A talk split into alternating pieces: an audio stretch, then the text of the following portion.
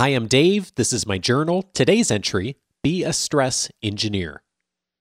Years ago, I was instructing a training course for a group of engineers building fighter jets.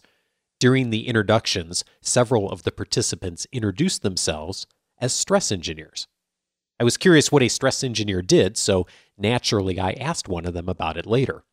Turns out the job involves analyzing the various materials used on the aircraft and then testing how much strain they can handle.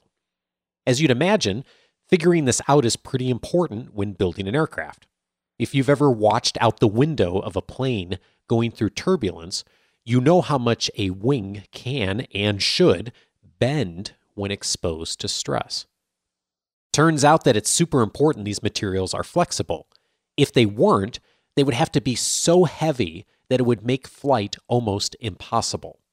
So, understanding and managing stress actually enables flight in the first place. Think about that for a second. Managing stress enables flight. Otherwise, it would be nearly impossible. It's interesting how we accept this reality when building things like aircraft, vehicles, and structures. But when it comes to our own careers and lives, we view stress only as a problem. A lot of us view deadlines as roadblocks instead of as checkpoints that keep us moving forward.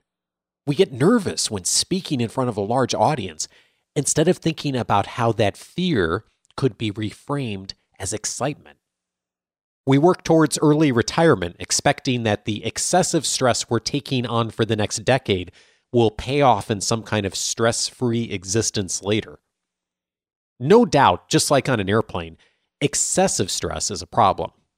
If a major medical situation hits, you lose your job, or some other crisis happens in your life, those are serious problems that any of us would struggle with. And the opposite is also a problem. No stress, no deadlines, no obligations. Sure, it's nice on a vacation for a week or two, but over time, even if you could create that reality, it wouldn't be healthy. All of us know people who've tried to eliminate stress from their life, like through traditional retirement, and declined very quickly in health and happiness. Be like a stress engineer.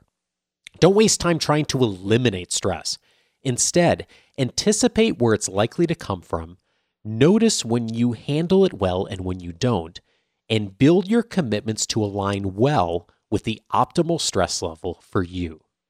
When you align stress with intention, you'll be flying high for a long time.